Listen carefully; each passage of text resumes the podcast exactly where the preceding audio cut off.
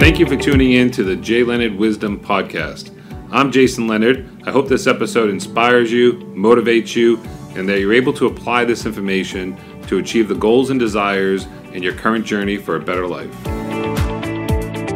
Hi, everybody. Hope everybody's having a great day. This is Jason Leonard, and today I just kind of want to take a step back and talk strictly about sales, but more importantly, uh, not necessarily sales tactics, but sales philosophy and certain foundational uh, thoughts and beliefs you have to have in order to be successful in sales.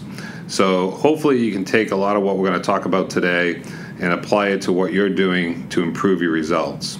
So, when you kind of look at sales and selling, some of the things that I think is important to kind of step back is number one is to understand what is your belief system around selling. So what I find is that a lot of people that are in sales as a profession or even a business owner, and if you're a business owner, you're in sales unless you have a sales department, right? Or you're not going to be selling anything. So a lot of business owners don't even put themselves in that realm of actually being in sales. But if you own a business and your job is to sell products or services and you don't have people doing it for you, then you're in sales. And the mistake I think a lot of people have is they think that the relationship alone is going to get them as clients. And the relationship is key and it's important, but then you got to know how do I transfer those people from the relationship stage into actually a selling process where I can help them and benefit them. And so you can have the best of both worlds. You can have rapport and then you can also utilize that to close clients. So, some of the things I think you need to kind of have as your belief system in order to sell is one is that you truly got to believe in the product or service that you're offering. And I think this is where a lot of people they understand the value proposition that they have, but do they really really understand that everybody they're talking to would benefit from that particular product or service? So, if you have a high degree of belief system, then that's going to flow into how you communicate with the people that you're talking to, and everything else. So, one of the things you got to write down, and this is just a technique that I did when I was in sales, but I kind of struggled with a lot of different factors uh, and a lot of different processes in the sales process, or a lot of different parts in the sales process. So, one of the things you got to do is write down whatever product or service you're selling, what are the 20 benefits that somebody would get from buying your product or your service? And take some time and really think about that. What are 20 benefits somebody would get from your particular product or service? And then once you have that, the next step is to go under each one of those benefits and write down one to three value values that somebody would receive from each of those benefits. And if you kind of recite that and just look at that every single morning, what that'll do is it'll keep in your forefront all the benefits and values that somebody has from your particular ser- particular product or service. The other thing you need to do to strengthen your belief is that you need to own the particular product or service that you offer. And uh, if you own the particular product or service you offer and you understand all the values and benefits, now you have a true belief in what you're selling. Uh, the second thing is you got to believe that your product or service is dramatically underpriced. Meaning, if you truly understand all the value and all the benefits that somebody would receive, you should almost feel very comfortable that you could charge twice the price and somebody would buy that. And so, a lot of times where I find uh, salespeople kind of get into this this this uh, trap, or even business owners, is they feel that if their product or service is more, costs more than a competitor's, that they're at disadvantage. Your product or service could be twice as more than somebody else's, but if the value that they're getting and the benefits they're getting are three times as great, then your product is dramatically underpriced relative to your competition, which is on a dollar for dollar basis half the price. And so, understanding your value proposition, understanding the benefits will help you justify your price. And if in your mind you understand that your product or service is dramatically underpriced and you can charge twice as much for it, when you're out there, your communication on when it comes to value is going to be at a much higher level certainty. And then the third thing is is you got to understand is that if you're with a particular prospect or a particular client and they have a need for your product or service and they have the ability to pay for it but they take no action that you have failed as a professional and the one thing that I think everybody needs to understand if you're in this profession is you have to understand that selling is something we do for people, not to people. And when I was new in sales, I didn't get this.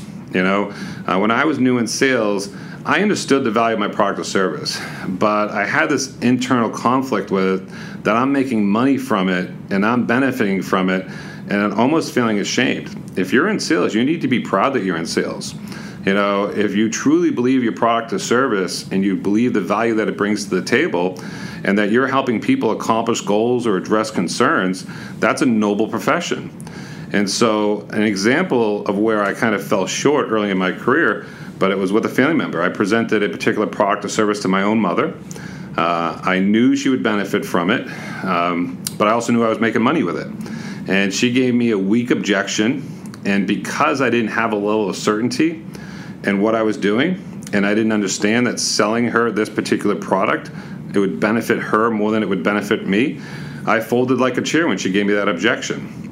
And then about a year later, she approaches me and she just got diagnosed with a particular illness which now made that product uh, unavailable for her to obtain. And then she asked me, Hey, remember we were talking about that? Can I still get that? And the answer was no.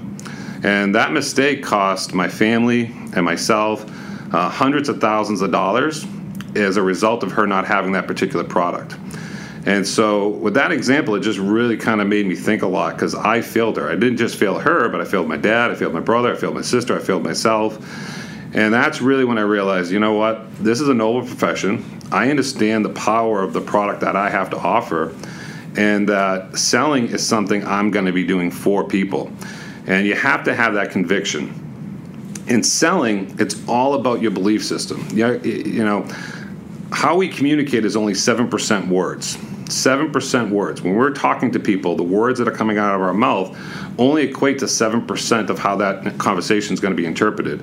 The other 55% is body language, and the other 38% is our voice. That could be our tone, it could be our speed, uh, but voice qualities represent the other 38% you can fake the words coming out of your mouth. When you don't believe something and you're trying to communicate to somebody, if you're you know bold enough to be a liar, you can lie those words. But your body language, that doesn't lie. Your voice qualities, that doesn't lie. And so when you don't truly believe in what you're selling through these three steps, you might be able to have the words to ask somebody to buy, but your body language and your voice qualities are saying, "Yeah, I wouldn't buy this crap either." And clients pick up on that. Almost everybody out there, okay, if you've been alive any length of time, has been sold something they didn't want, couldn't afford, and didn't need, and has been duped by an unethical salesperson. And so when you're talking to the public and the rapport and trust is not there, they're already on edge. And so if you can't deliver your message with 100% certainty through your body language, through your voice qualities, the client is not going to feel very comfortable moving forward. I always say that clients are like human lie detectors. They know when something's up. And it can be uh, the same words, but how you deliver it. Like if a client were to ask you a question and you were to say, sure, versus absolutely, those are two different ways. Even though it's the same language coming out of your mouth, the voice qualities are different, your body language is different. The client's going to feel a different level of comfort moving forward. So that's the kind of like the basics. And if you don't have that belief system, everything else you learn as far as sales is not going to help you at all. Um, so let me just kind of go on to a, a, little bit different topic when it comes to selling as well. Uh, the next topic I'd like to talk about is a little bit about the sales process. And I had to learn this the hard way when, when I was a new uh, profession in sales as well. But, you know, the number one thing that top salespeople spend the most amount of time on is rapport building with their particular prospect or client. And there's a lot of reasons for that that I'll get into in a minute. The second stage that they spend the most time in is in the presentation. And once you have rapport and you have a solid presentation, you need to spend very, very little time in the closing appointment. So, why is rapport so important? One of the things you have to always kind of keep in the back of your mind and keep aware of is that once rapport is built with a particular prospect or client, whoever has more conviction will always be more convincing in the discussion. So if I'm trying to get somebody to book an appointment with me and I have rapport with them, and my belief system is in line, okay, then that's going to translate to my level of certainty in how I communicate with people. So that when I'm saying we need to get together for X, Y, and Z and how it's going to benefit you, then I'm going to be able to get that appointment booked. If I'm on a closing appointment and I'm talking about how my particular product or service is going to benefit them, once that rapport is built and I speak with more certainty, I'm going to be more convincing. And so the rapport phase can take a long time or it can take a short time. And you just kind of kind of know when does this client trust me? Because that's truly what you're selling. You're selling the fact that can I get this particular prospect or client to like me and can I have them trust me? Everything else for the most part is a commodity. And so even though your product might be the better product or it might be the better company, that's a lot harder for a client to be able to digest initially or a prospect to, to, to be able to understand and value. But the value proposition you really bring to the table, which no one can duplicate, is yourself. And so when you're talking to people and you can get them to like you and you can get them to trust you through proper rapport building, that's going to make the presentation a lot easier. And why is that? Well, kind of going back to what I said before, we've all been sold something we didn't need, couldn't afford, or didn't want. So once I have rapport built, I'm going to kind of let my guard down and be more vulnerable to tell you what my true goals, concerns are, so that you can ask the proper questions and go three, four, five questions deep into understanding how your particular product or service could benefit me. But if I don't have proper rapport and I don't have proper trust, I'm going to always kind of keep my guard up a little bit because I don't know where you're going with this.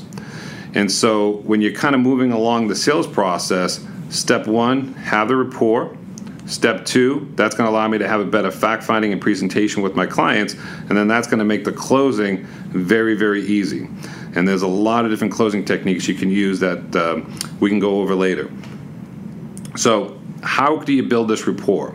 Okay, and how so? How do you do proper uh, fact finding or proper uh, questioning with the client?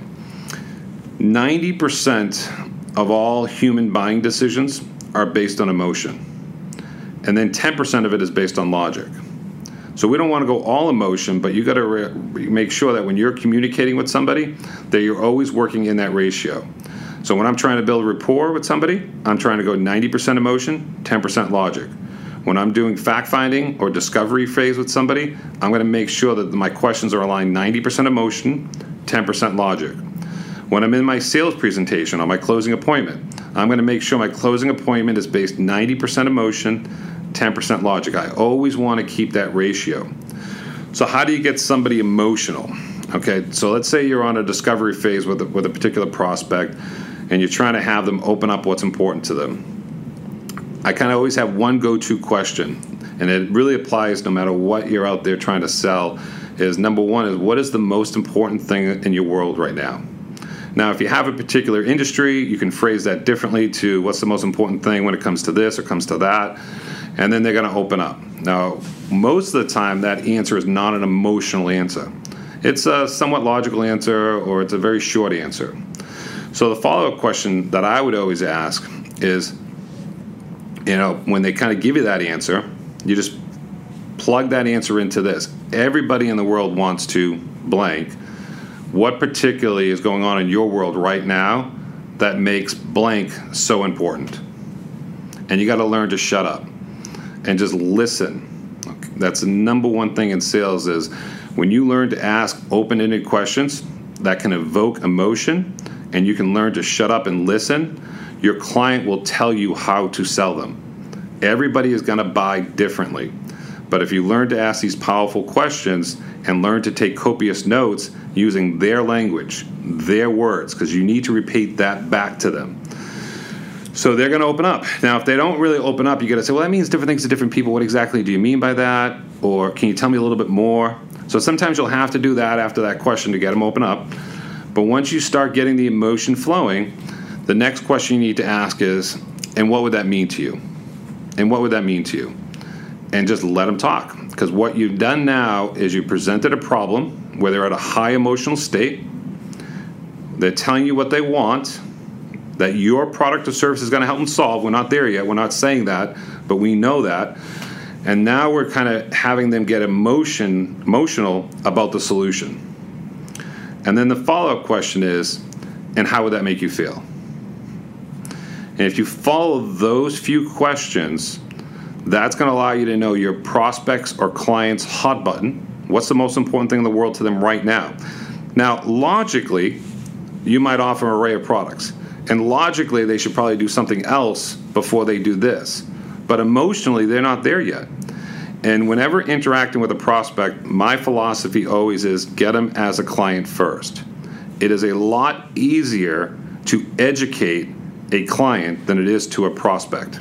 So if I can get you a hot button on something that you want to solve, it's important to you, and I can get you emotional about your pain, and then I can get you emotional and see and create a vision about the solution, now you're telling me how to kind of do business with you. So there's a lot of other powerful questions you can ask, but by far master that one first, and I'll be going over some other questions that you can ask in future podcasts. So, getting back to what I talked about a little bit earlier, right? The sales process. The number one part of the sales process is all about rapport.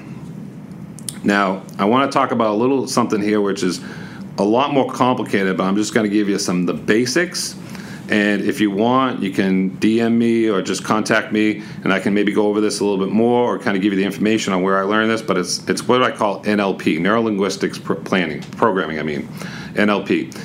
And NLP will allow you to build three times stronger rapport in a third of the time. And it is something that I'm still not an expert at, and I've been practicing this for about 15 years. But when I discovered it, and the more I practice, it allows me to be able to communicate with people the way they want to be communicated with. But essentially, there are three types of humans out there. You have what, uh, and, and we like to receive information a certain way, and we like to, de- to deliver information in a certain way. Uh, but the three really are is somebody a visual, is somebody an auditory, or are they a kinesthetic? And when you learn what they are, and you can use your body language to mirror their body language, you can use your voice qualities to mirror their voice qualities, and you can mirror your words. You will find that you will have a much deeper connection. And when you use this technique and you build rapport three times stronger and a third of the time, that allows you now to have a person be vulnerable with you because the level of trust is there. So, how do you know who's who? And there's a lot of different techniques, but let me just kind of give you some of the basics and then you can kind of try this out on somebody you know and kind of see how it goes. But if somebody is a visual, typically when you're asking them questions before they give you an answer, you will see their eyes going upward. They'll either go up to their right or up to their left. When they go up to their right, that means they're trying to envision or create a vision in their in their mind. Uh, up to the left, they're recalling. So you ask them about a question about, do you remember the color of your first house you ever lived in, and their eyes are going to go up to the left, and they're trying to remember it. Or up to their right, if you say, What would you like your, your dream house to look like? An auditory, okay, their eye movement when you're asking them questions will be sideways, side to the right or side to the left. And a kinesthetic is somebody whose eyes will go down to the right the majority of the time. Gets a little confusing. If they're a lefty, it might go down to the left, but if they're a lefty, it doesn't always go down to the left. Sometimes it goes down to their right. So, what is a visual? A visual person is a type of person that when you talk to them, they like to see pictures in their head. They use a lot of body language, they like to draw things out for you, and they use words that, that somebody in vision would be like, Can you see the big picture? Um, that sort of stuff. An auditory, they don't need to see stuff, they don't need the PowerPoint presentation they don't need the fancy binded presentation, although you should do it just so you, you build some logic in your sales process. But they can just have you talk to them and they actually they don't like too many distractions during the conversation. They're the type of person that can listen to this podcast in their car or at the gym and be able to retain a high degree of the information because they don't need to see the pitches. So typically when you actually are talking to an auditory a big kind of clue for them is they'll actually break eye contact with you and usually go down to the left, but usually it's just pointing the ear in your direction. So if you know an auditory and you say, hey, listen, I got something really important to tell you, are you listening? You'll notice them break eye contact because what they're trying to do, or if they're very comfortable with you, they'll just close their eyes altogether. And what they're trying to do is just bring in all that information, super important. And then a kinesthetic is a type of person that's all about feelings. They just they feel things. So if you sell a tangible product, they're going to want to hold it. Um, but they also have a lot of gut feelings. They internalize everything. They make a lot of first impressions very, very quickly. So they might say things like, I just got a gut feeling about this. Uh, they'll also use a lot of vocabulary like, there's a lot of energy in this room, things like that.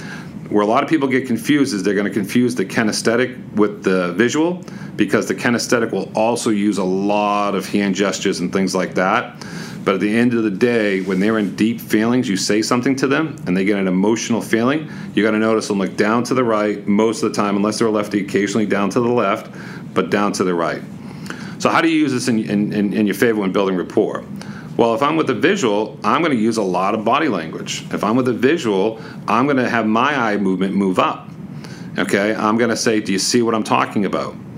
And I'm going to mirror my communication with like how they like to communicate. And by doing this, we get each other.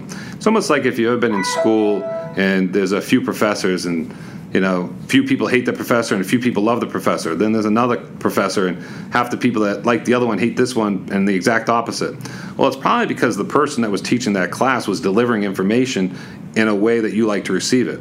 So if you had a kinesthetic professor, they would bring out a lot of props and a lot of things like that where you can touch it and feel it and see it.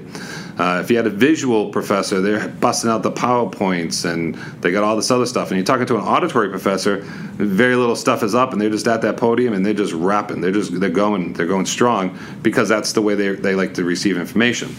So when you're in a sales process with somebody, if I'm dealing with an auditory, I'm really not going to draw too much out for them. I'm just going to really talk to them. Um, and also, what's cool about auditories is you'll notice is that they talk to themselves a lot, and they also will use a lot of um, noises when they talk, and like bang and boom, and they'll just talk that way. Um, they use very little body language as well, um, and so that's how you want to communicate with them. A kinesthetic, a kinesthetic is a type of person. It's all about the feelings. And so it's you got to be asking questions like, you know, how does that make you feel, and how would you feel with this? They also like a lot of touch, and so uh, the safest place to touch a kinesthetic during a building rapport uh, is right right near the shoulder, between the shoulder and the neck, and it's it's really just a quick like tap, not a pat. We're not patting people, um, but it's just a quick tap, and you ask questions like, how does that make you feel? Um, they also get very glossy eyed and that's when you know you have them at a high emotional state. So you want to mimic that type of communication as well. Um, and then when you're able to mimic that communication, now you have the rapport built, and it's just built so much quicker. So those are some of the techniques that I've used, and I really think if you incorporate the basics of selling, don't try to learn sales systems. Okay, what you got to use is sales techniques because when you use a sales system, what that implies is that that person I'm talking to needs to fit into my system. When I have sales techniques and I know how, I have a strong belief in what I do, I know how to build rapport, and I know how to build trust with the type of people I'm working with, then that's going to allow me to, to just be able to um, move into every situation with the appropriate reaction, the appropriate language to keep things going. So before we end this podcast, I just kind of want to summarize some of the things we talked about today because I know we talked about just a few things, but they're important things. One is we talked about how we communicate. So 7% of how our communication is is words, 55% is body language, 38% is our voice qualities. One of the things, if you want to become a better communicator, that I would do is start trying to incorporate this in, in, in your daily communication with people how can I have better body language? How can I have better voice tonality? And then the word choices. That's one of the things I would do. The other thing we talked about is if you don't have the right belief system, that you'll never be successful in sales. So we talked about you have to believe in the product and service that you sell. In order to do that, we talked about you have to own what you sell. If you don't currently own what you sell, then you either need to buy it today or probably find a new thing to sell.